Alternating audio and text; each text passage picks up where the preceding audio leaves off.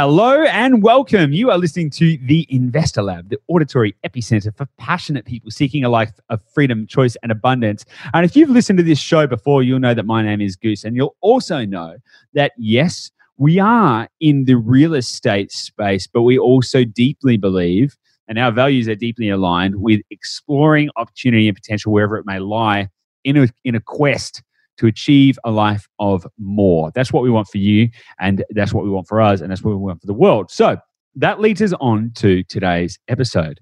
Uh, I was lucky enough to have a really great and interesting chat with a, a guy named Jaryd Krause. Now, he is a successful entrepreneur who helps people to buy online businesses.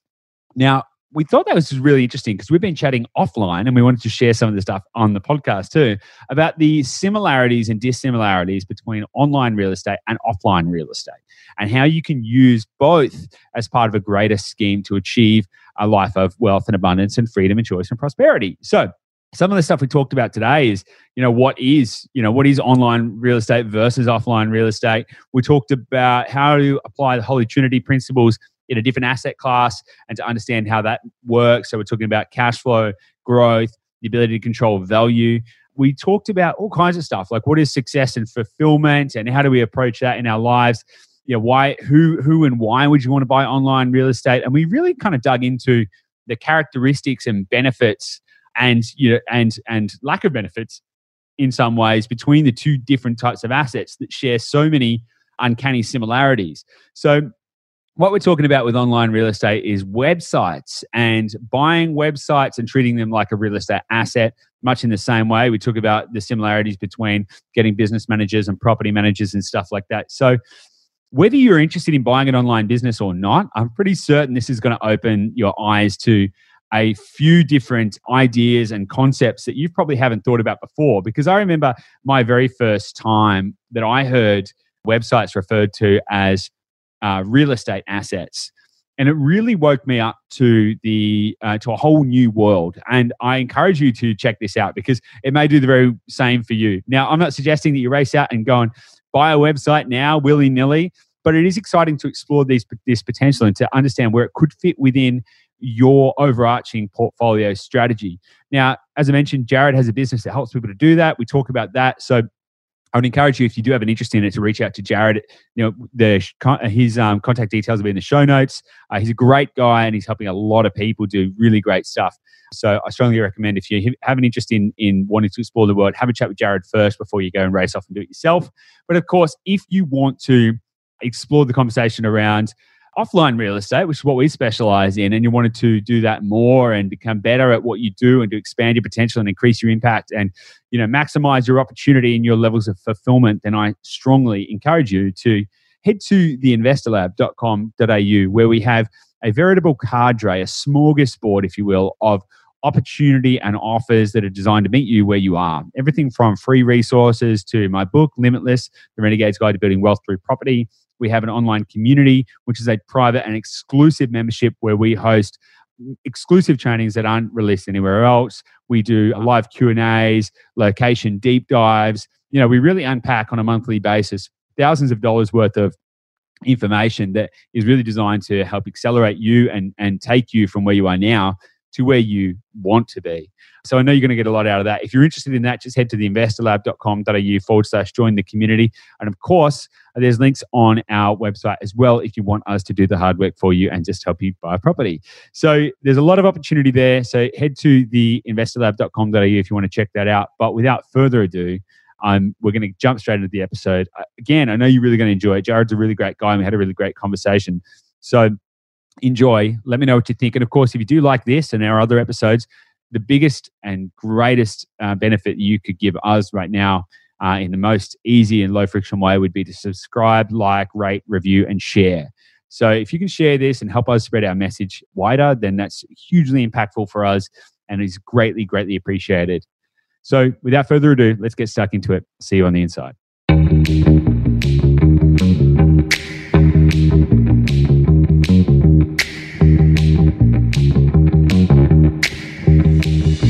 Hey guys, welcome back to the Investor Lab. And joining me today is a very special guest. Now, his name is Jaryd Krause, and he is not only a successful entrepreneur, but he also interestingly, has built a business based around helping others to invest in online real estate.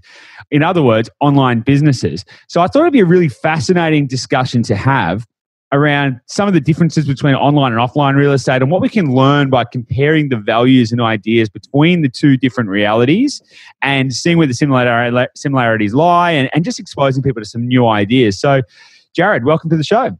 Thanks so much, Goose. Great to great to be here. I'll always love having chats with you. It's awesome. Yeah, likewise, likewise. So a little bit of context for the listeners. So I actually before this podcast that we're doing right now, I'd actually listened to your podcast.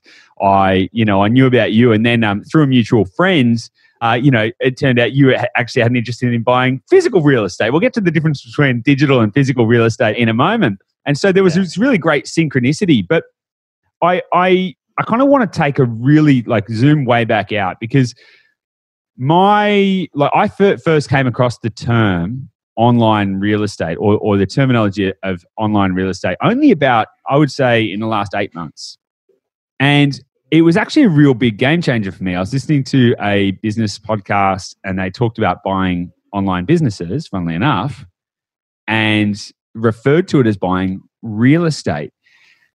And I'd love to firstly get a little bit of your story, how you ended up going in this direction, and then we can talk about maybe some of the differences between the two. Yeah, I, originally was going to go down the the physical property real estate investing investment route when I was just out of school, really, and I was earning. I started earning money quite early because I was a plumber, and I just couldn't stack the figures up to, to it being a, a good investment obviously I didn't have the skills around property and the knowledge that you teach. What what what, but, what do you what do you mean? So so just so you were a plumber and you were earning pretty good money, right? Yeah. What about the numbers didn't stack up? Because most people they do, right? Most that's why most people invest in on offline real estate. Sorry. Yeah, I I was investing in the stock market at the time as well, and I was just getting better returns in the stock market, and I was I was like 19, and it just wasn't going to give me the i wanted the cash quick right? And i wasn't like i didn't know the macro like why it's better to have macro trends and long-term investments and and uh, really build wealth slowly. I was this kid that was just like give me the cash man. Give me the money as quick as possible.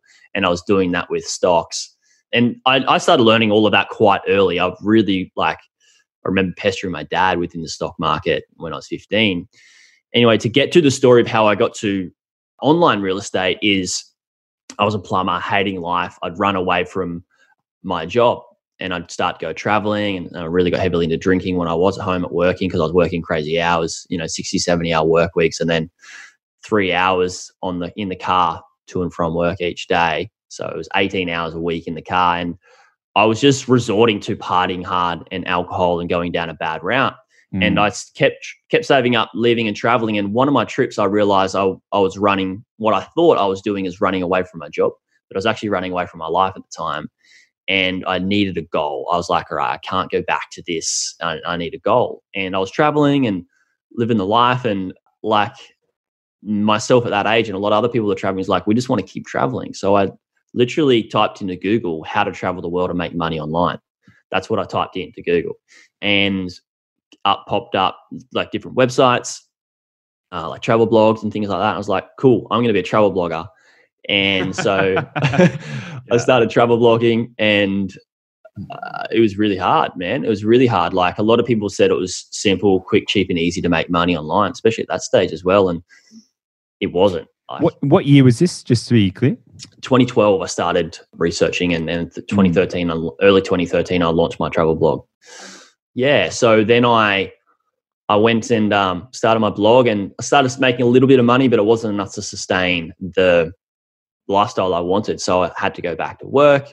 And I came across this stat that 90% of startups fail after trying to start my own. I had already tried to start two website businesses at this time. And I was just struggling and, and I was sucking at it, to be honest. So just take a little step back. You've already tried to start two website businesses. So was one of them the travel blogging one? Yeah, so one was the travel blogging one, and I realized travel blogging is really hard. Everybody with a, an iPhone and an internet connection is my competition.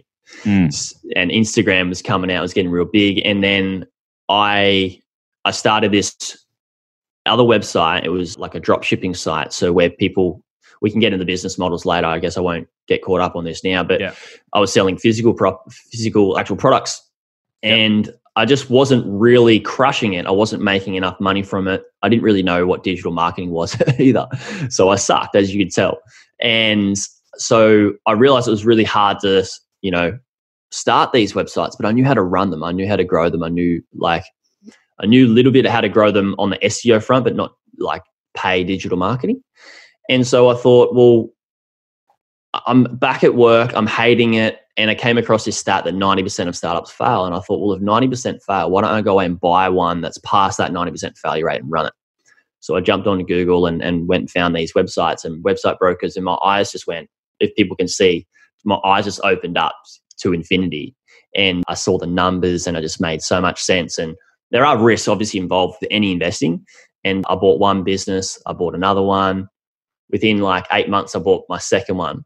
And then I bought another one within like 10 months after that. So in a short period of time, I bought three businesses and replaced, eventually replaced my income as a plumber.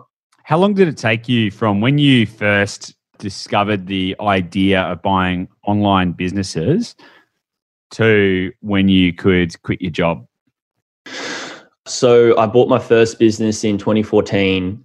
I bought my second business mid 2015, and from the second business, I was making more from my from my online income than my plumbing job. So it was wow. only like eight to ten months, wow. and then I, yeah, but I kept working. I kept working for a bit. Why? And because I I didn't want to I didn't want to like quit and then have these businesses go back into like you know business and life we have ups and downs and mm. sometimes we have bad months and good months so i wanted to make sure i was not quitting too early and i had a good job where i was working quite close to home i was a supervisor of this big i was a supervisor for Pac Fair which is a big shopping center where i live and for the for the firm i was working for so i had a pretty decent job and at that time i'd worked my way up and it was quite quite cruisy and i knew that afterwards, I had this plan. I'm going to quit. I'm going to go travel for another year and a half and just run my three businesses. So mm. I had something to look forward to.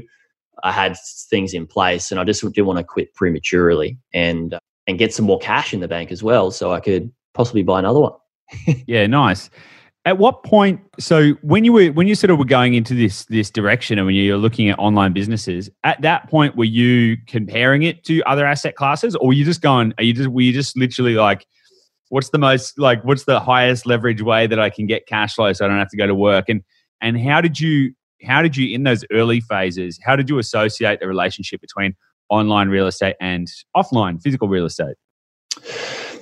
I, I really related to what I was earning in the stock market at the time and it wasn't great. And how I looked at the uh, like I t- took my money out of the stock market and and put it into online real estate.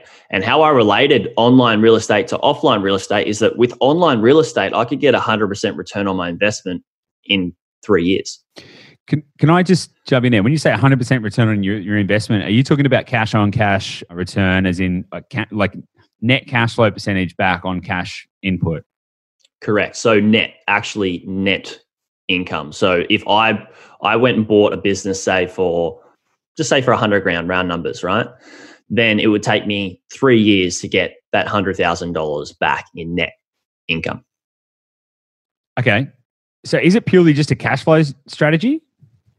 Uh, no, because you can build you can build these just like uh, when you're renovating a property. You can build these up and make them more valuable assets and sell them. So some people actually flip, you know, online real estate like they do with physical real estate. Okay, cool. All right. So so we've kind of covered how you got into it and why. You wanted more yeah. freedom, more leverage, better than being a plumber, better than digging trenches and, and fixing dunnies. and we've kind of touched on, so we've already kind of really clarified the fact that what we're talking about when we're talking about online real estate is online businesses, right? Yeah. What are the similarities? Like, just to try and give it some framework for someone who has never even come across this idea of buying websites and buying online businesses before, how would you how do you define the similarities and the differences between online and offline real estate based on what you know? So, based on what I know, like I'm still learning a lot about physical property, especially with what you teach, which is awesome. And thank you. What I know that when you go away and you invest in in physical real estate is that you need to know it's a good asset. You need to know it's valuable. You need to do your due diligence. So it's the same when you're doing buying a website business. You need to do your due diligence. You need to have these checks. So you've got pest and building checks and stuff like that. Like then same with a website, you need to look at you know SEO checks and marketing checks and make sure you can work out like how much this online real estate is earning, you know, passively per month or net profit per month. And it's the same with a, a physical property is you need to work out what your yield's going to be and how long it's going to take you to get, you know, your return back and, you know, similarities in that way with, you know, any investments as well. But when you're running a an online business is that you can have an operator run it for you, like you do have a a real estate agent, like a know, property manager. Property manager, yeah. So, or you could do it yourself, and then you know you'll learn a lot more about property. You got to get your hands dirty. It's a bit more work, obviously a bit more money, but I I prefer in in the online space. I prefer to run the businesses myself mm. because I want to get a good education and then start to hire a team to do so, and then I, if in offline real estate, like physical property, I'm definitely not going to go down the route of running my properties. That's just a personal. Okay, well, I want to come back to that. I want to come yeah. back to that because it's really interesting. One of the things, I, like a lot of people ask me, "Oh, should I go and manage my own properties?" And I almost exclusively say no. Like it's a it's a bad it's a bad idea. Why is that though? Well, it's a good question. Largely, there's a couple of reasons. So, if you're investing in real estate and part of your qualification for whether it's going to be a viable investment is based around whether you can manage the property yourself, that is going to infer by nature that it must be within a certain radius of your location, which statistically is an extremely low probability that you're going to be buying the right type of asset at the right point in the cycle to get the maximum return and get the best benefit out of it. So, so, so when you take out that and go, okay, well, I'm exposing myself actually to more amount of risk by limiting my opportunity. Aside from that, the time, effort, and expertise involved uh, is asymmetrical to the return. So, what I mean by that is most people want to invest in real estate because they want to create more freedom, more choice, more abundance, whatever that, however that may look for them. Now, most people don't wake up and say one day i really want to be a property manager and i really want to go and check on the tenants and i really want to go and do inspections and i really want to get calls at four in the afternoon saying oh there's a there's a pipe broken most people when you actually think about it practically you don't really want that Hell you, no. you could deal with it like we could we all could do that we all could be like you know what it's my property it's my responsibility and they're my tenants and it's and that's fine we all could do that but the question is is that what you want and almost exclusively, the answer is no. And I've never really seen it net a, as I say, it's asymmetrical, like the effort and the reward. I've never seen it net the right reward. I've seen people try and do it and then they end up hating property investing because they're stressed out and they're like, oh, I got to deal with tenants all the time. And it's like, well, maybe you just don't have to do that. So I've got a mate with a, an example exactly like this. Bought, he's a rent investor and he bought a property close to him and had so much drama with his tenants and eventually just just gave in and just went did a bit of small little cosmetic reno and then went i'm not going to rent this out. I'm going to get an agent to get somebody in verify it all that stuff. Just and he lives really close to the property. It just was a, a nightmare for him even yeah. when you do live close by. It, it's like why would you buy something to create another job for yourself? That just doesn't make sense yeah. me.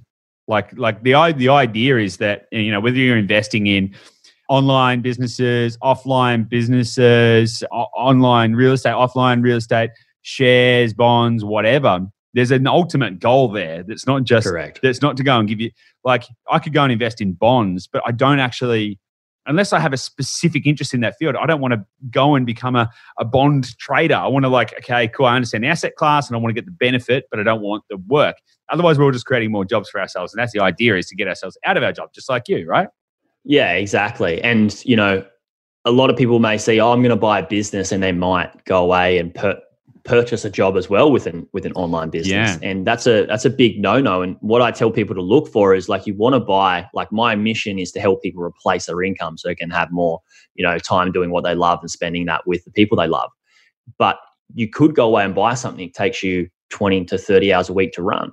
The idea is, and this is my philosophy, is to buy something that may take you two to three or two to five hours max per week to run, while you can still have that as a side income stream whilst you are working and build up a couple of those, uh, or you know, build up that one and build it to a certain level that it's your predominant income, primary income, and you can replace your job with virtual assistants and stuff like that because you don't want to go away and buy yourself a job like no. in, in, any investment like you said no and it's really interesting actually. I've been listening to a podcast recently called think like a ceo by gary keller. So oh, he's cool. the author of he's the author of the one thing. He's also owns the largest real estate company in the world keller williams realty. Uh, he's a really interesting and fascinating guy. But what he said he was talking about his early part of his journey when he started to build, like really expand the business and open up all these franchises. And he thought that all of these people that were opening up, but buying the franchises and opening up the franchises, he thought that they were all entrepreneurs and that they all wanted to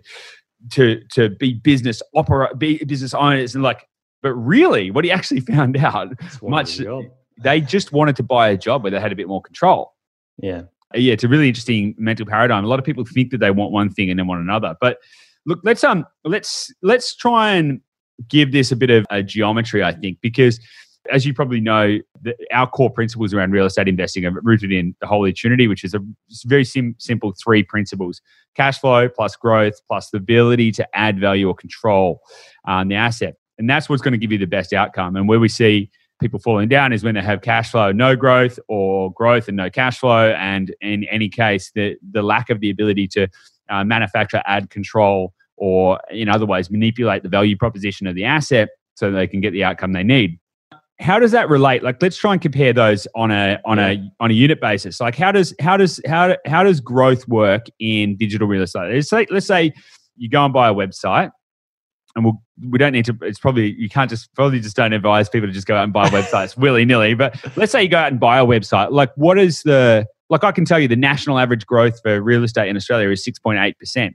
that is heavily skewed, and more realistically, it's you know around between four and four and six, four and five and a half, right? Percent mm. growth per annum. How do you define growth in a in a real estate in an online real estate asset? It's such a great question.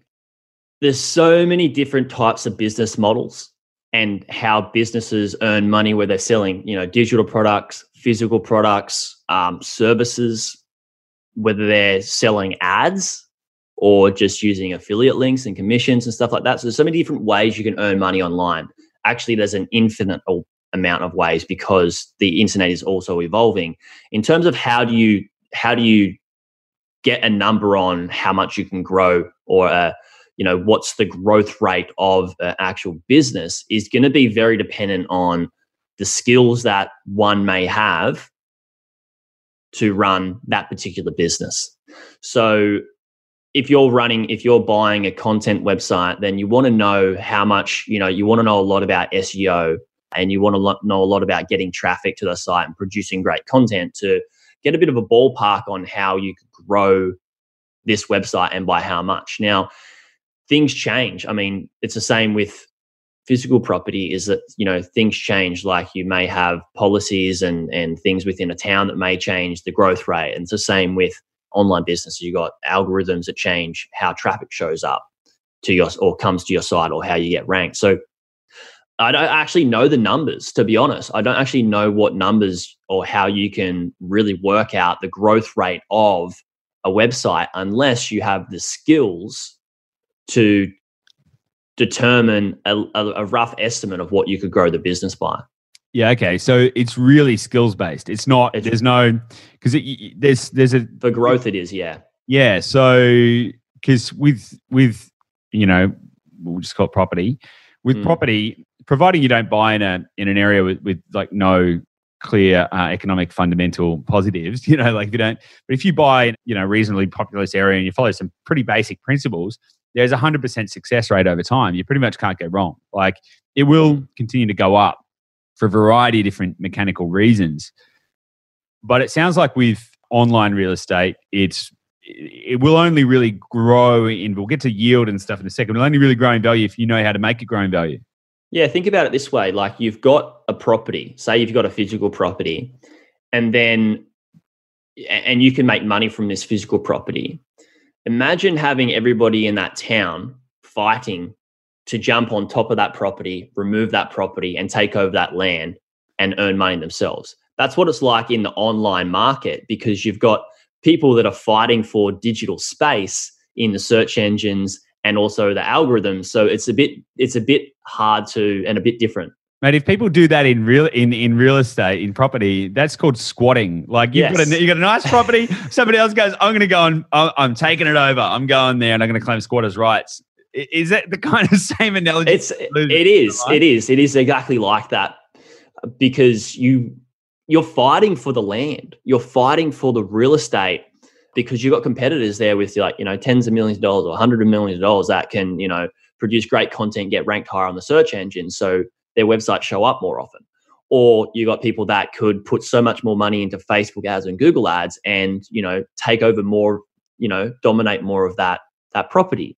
So it's it's like you're you and I don't want to say it's a war or it's a fighting, and you can strategically work out ways that you can spend less money and do and build your business in a in a more valuable way than just chucking a whole bunch of money in and not giving you a result. But you are work you you are needing to work out how you can you know maintain this business maintain the growth over time. It doesn't need to be like full-time work where you need a team of 20 people. You could do it just yourself and you could learn the skills yourself. Although if you did just do nothing over time that business would you know degrade. crash. Yeah. Yeah it'd devalue right? So Okay, so what we've established there is that physical real estate is actually probably a little bit more passive in one sense. Buy it, you can buy it and do nothing. And from a growth perspective, as long as you bought reasonably okay, it's probably still going to be fine in 10 years' mm-hmm. time. It'll be better. In fact, the way I like to think about buying physical real estate is I want to buy assets that if I was to buy it and then go into a coma for 12 months, would I wake up and be wealthier after 12 months? That is a really interesting vector to put on it because I don't really know any businesses that you could do that. It depends on it, it really there's so many different variables. It depends on if you have a team and if you have good processes and systems for that team to grow the business whilst you are out. I mean, there's people that, you know, say Richard Branson, for example, owns multiple businesses, does hardly or little to no work in any of them, and they grow. Why? Because that business has good process systems and staff that are running and growing and scaling the business itself without the owner having to be involved and you can this is my goal for everybody that does buy a website business is you don't have to have a ceo and a coo and a cfo and this whole big executive team you could just have two to three vas or more or less and have good processes and systems that you give them that can run the business, so operate the business, and put them on a growth path as well without the owner having to have too much involvement in it. Mm, interesting. All right. So we've covered growth. So why don't we talk about uh, yields and cash flow? Because I think this is where it gets really interesting. And this is where I, me personally, when I first heard about, you know, digital real estate, I got pretty excited and I started checking out all the the buying website, Empire's Empire Flippers and all this. And I was like, oh my God, I can look at all this. And I yeah. very, very quickly realized I had no idea what I was doing. So just to get out of there quickly. What are the kind of yields that you would expect? Or is that, what are the kind of metrics that you would work with from a yield perspective to, to, or from a cash flow perspective? Like what kind of views have you got on that from a digital perspective? Yeah, just for those who are going to go and do what you did, Goose, is when you do check out these website brokers, it's you know, like I said, my eyes just, you know, opened up to infinity and you can see like how much income there is coming in. And, you know, you got out of there quite quick, like you said. And that's a good thing because you need to get out of there and learn to do due, due, do due diligence and, and invest in these businesses wisely. I don't, I don't want people to go away and buy something based on emotion. And this is mm-hmm. most people and I would say 95 to 99% of people will buy their first website business based on emotion. So don't do it unless you got somebody else in your corner to help you combat that emotion and remove that emotion and help you make a logical decision. But in terms of your question with growth and uh, income and cash and yield, how do you hang on, hang on, hang on a second, hang on. Before we get onto that, onto that, you hit something really interesting there. Most people will buy their first online business based on emotion. Now, I can see how people do that with with property because everyone has lived in a house and they've got these emotional biases mm. on what it should look like and could they imagine themselves living there. But for someone going to invest in in an, a website for the first time, surely they, they don't have those same emotional caveats. Not in not in like terms of like what the business should look like, unless they've done so much research for years beforehand and they've really worked out what they want. Mm. But the emotions come up because the amount of income that you can you can make in a shorter period right. of time. Yeah, got that's it. got it. Yeah. Uh, is that what you saw? You're like, what? This business is this much, and I can make this much. Yeah, I was like, yeah. I was like, man, I don't even know what these businesses do, but look at how much cash flow there is. One, yeah. I was like, I just have one, man. What am I doing? Like, yeah, yeah, yeah. No, and I very, very was like, hang on, hang on, hang on, hang on, back off, back off, focus, focus. So, all right, yeah. so let's talk about let's talk let's talk about cash flow then. Yeah, so cash flow traditionally it, it used to change. It's like the multiples are changing. So how you value a business is based off a multiple. And these could be monthly multiple or yearly multiple based off the average net profit of over a, over a span of time. And it could be three months, it could be six months, it could be 12 months. Normally, I like to work to the average net profit over a 12 month period because it's a you know it's a fair evaluation some of the brokers value businesses off their best their best keyword best six months they get the average net profit over their best six months, and then they value the business based off like a multiple of twenty to forty. So that would be growth. That would be growth, though, right? So, so really, what you're saying is you can manufacture growth by increasing cash flow, just like a commercial real estate asset. You can manufacture growth by increasing what? Sorry, increasing the revenue of the asset. Yes, correct. Yeah. So okay. So that would that's okay. That's the growth piece because you can get many, many, many, many multiples on your purchase price yeah, so you can net. yeah you can make the business less risky and you which can also grow the business which can give you a higher multiple. And you could you know add more revenue to the business which will give you you keep the same multiple but you times that higher revenue amount or average net profit amount by that multiple. So that's how you can get your growth. But in terms of income which we've been wanting to get to is you can you can buy a site that will make you know a a 30, 20 to 30% ROI in just in in one year.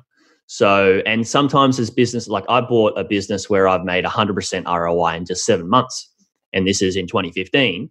Obviously, the multiples have changed because more people are pouring into uh, this investment category because they can see the returns that are being made, and that makes the multiples go up because people are willing to pay more for those assets or those investments. So the multiples are slow, slowly increasing with this pandemic. Who knows what's going to happen? There's some predictions of it of decreasing a bit, but on average, you know, 20 to 30% ROI net per year.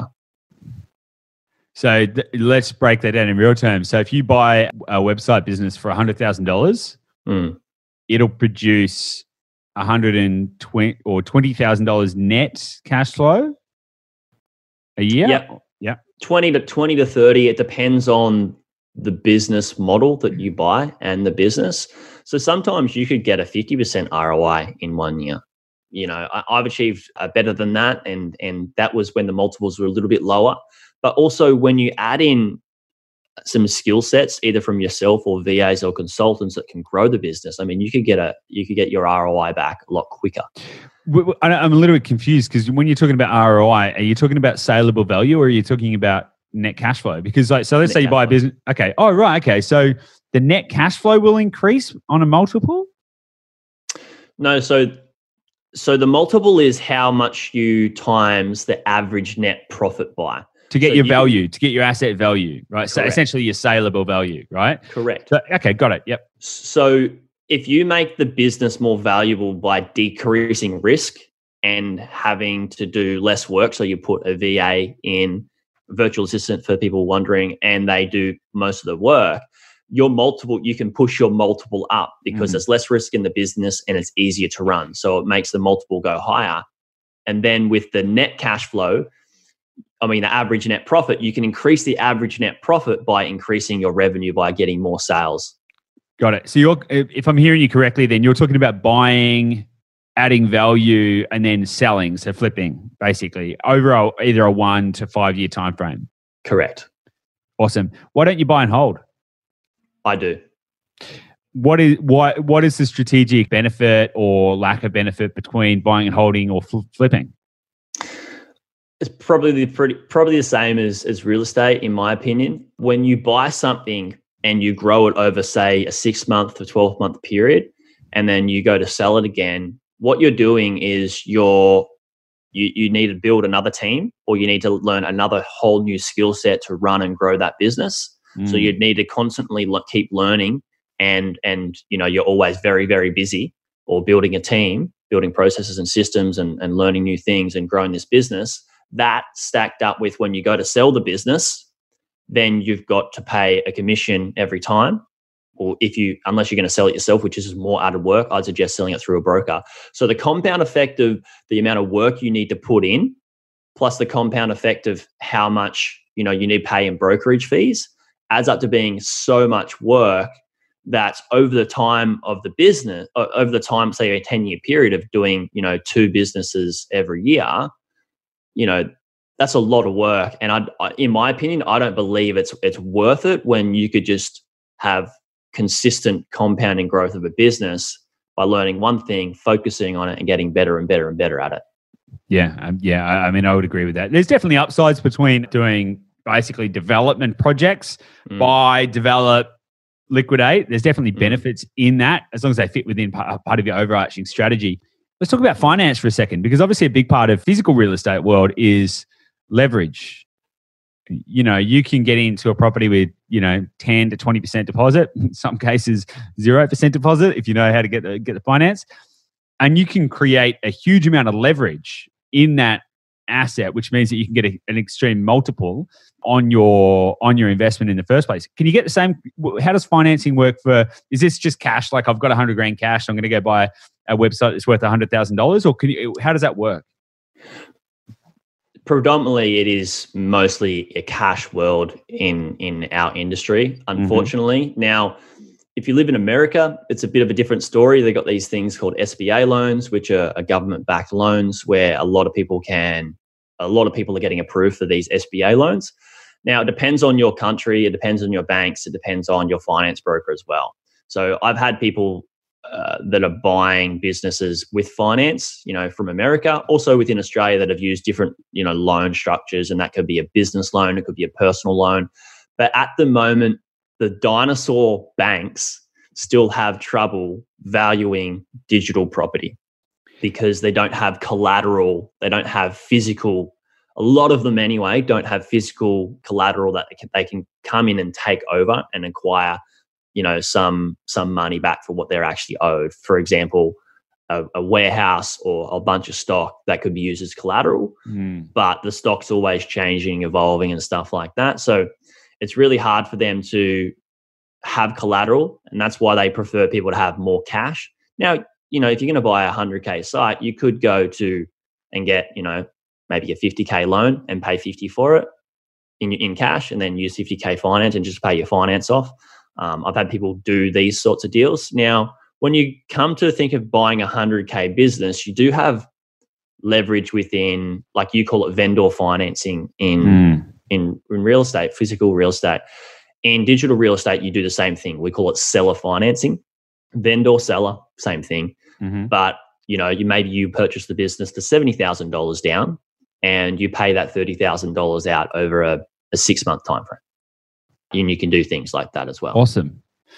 Okay, I'm finding this conversation fascinating because I, I, think because I, I, I like what I like about it so far is that we can quite clearly see how the Holy Trinity principles apply in this asset type and how they clearly correlate with the opportunity and, and what you can get out of it. So mm. growth is dictated growth is dictated by market demand and so supply and demand basically if there's if there's 10 million e-commerce businesses and stuff like that then you know maybe the demand will exceed the uh, you know the supply will exceed demand so you've got, mm. still got supply and demand metrics which is fine Plus, you've got psychographic influences because what do people want? What is the mood of the you know, of the people, and what is the you know what is the appetite for that kind of asset?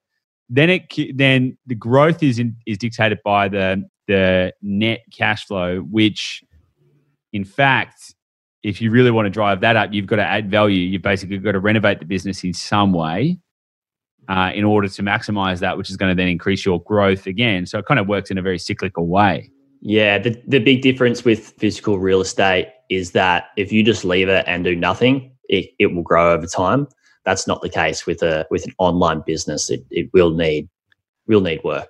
Okay, so what, what what's the end game for you? Are you just going to keep buying online businesses, or like what? Why? What is the motivation for you to continue to do this? You've now you you left your job ages ago, so now you could just travel the world and and live out that live out that dream you had. What's motivating you now? Yeah, I've done the whole travel thing.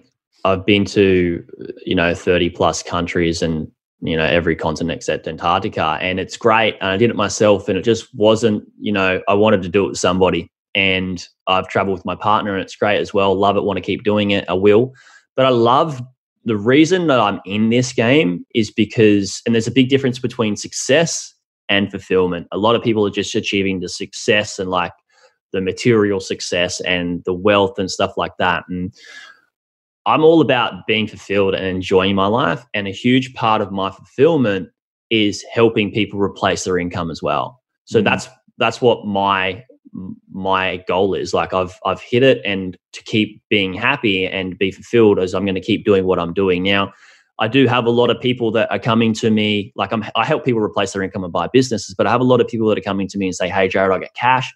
I don't have time. Can you buy the business for me? Can you run it? So I want to help these people as well. So I'm, I'm setting up a fund where we'll start buying, uh, you know, obviously bigger businesses and running them for people with our team. Yes, I just, when people come to me, I want to be able to help them. And that's where I really get my fulfillment. Yeah, interesting. And that kind of fund you're setting up, so that'll be kind of like a syndicate. Yeah, yeah, it'll be so people will be able to buy like shares in it. The shares won't be, you know, a couple of dollars or, you know, a couple of thousand dollars. They'll be a lot more. And, you know, it'll be at the start we'll be having minimal investors because we don't just want headaches with investors that are like emotionally attached to getting their money back as soon as possible because this is a over time growth growth asset. And yeah, mm-hmm. so it'll be like a syndicate syndicate where it'll be a group buy. So, say for example, if you're going to do a, you know, uh, it's the same with real estate. You could just have, you know, five people go in and put a bunch of money into a company and go and buy one real estate, another one, another one, and grow them over time. So, all of this begs a um, very pertinent question. If you're, you've obviously found your niche in online businesses. So, it's business, it's real estate, it's all of this kind of stuff mm. wound in together you've your passion is helping people and serving people with the best skill base that you've got and having the most impact that you can, which is awesome. I actually did a really interesting podcast recently talking um, in the podcast we talked about the diminishing return of things and how the only true exponential return is by ser- through service. Yeah, which is really cool. But why we started our conversation because you're interested in investing in physical real estate. What what why would you why would you bother? Like why why would you because you can diversify within mm. online real estate. You don't need to diversify elsewhere. Why would you go and buy physical real estate? I have bigger goals as well in fulfillment in, in giving is I definitely want to build up a uh, physical property portfolio so I can, you know, start to grow that and put my put my money that I earn from online assets into physical property and have that rather than just sitting in the bank not earning money and diminishing over time because of opportunity cost and inflation i'd rather put that into physical property and have it grow over time. And that you know that money that i acquire i can put it into philanthropic philanthropic projects as well but but you can do that like you've got the skills and intellect to be able to do that digitally like i don't understand i I don't understand why you would take the money out of where you're already crushing it like what Divers- is what is the diversification? Benefit? Like there's always risk with you, as you can see in online business. There's there's risk involved. Probably like well, definitely more risk than buying physical property because there's the market's changing. You're always mm. always having people want to take over that digital real estate, and and you've got competition. The market change or the the algorithm changes, the platform changes they can be brutal. Like I've seen people lose their biz, like you know, sixty percent of their business in a day because of one change from a company like Amazon that changed their their commission structure. So, and there's ways that you can pre- prevent yourself from being in having those risks within your own online business. But definitely diversification is a is a big thing for me. Mm, yep, makes sense.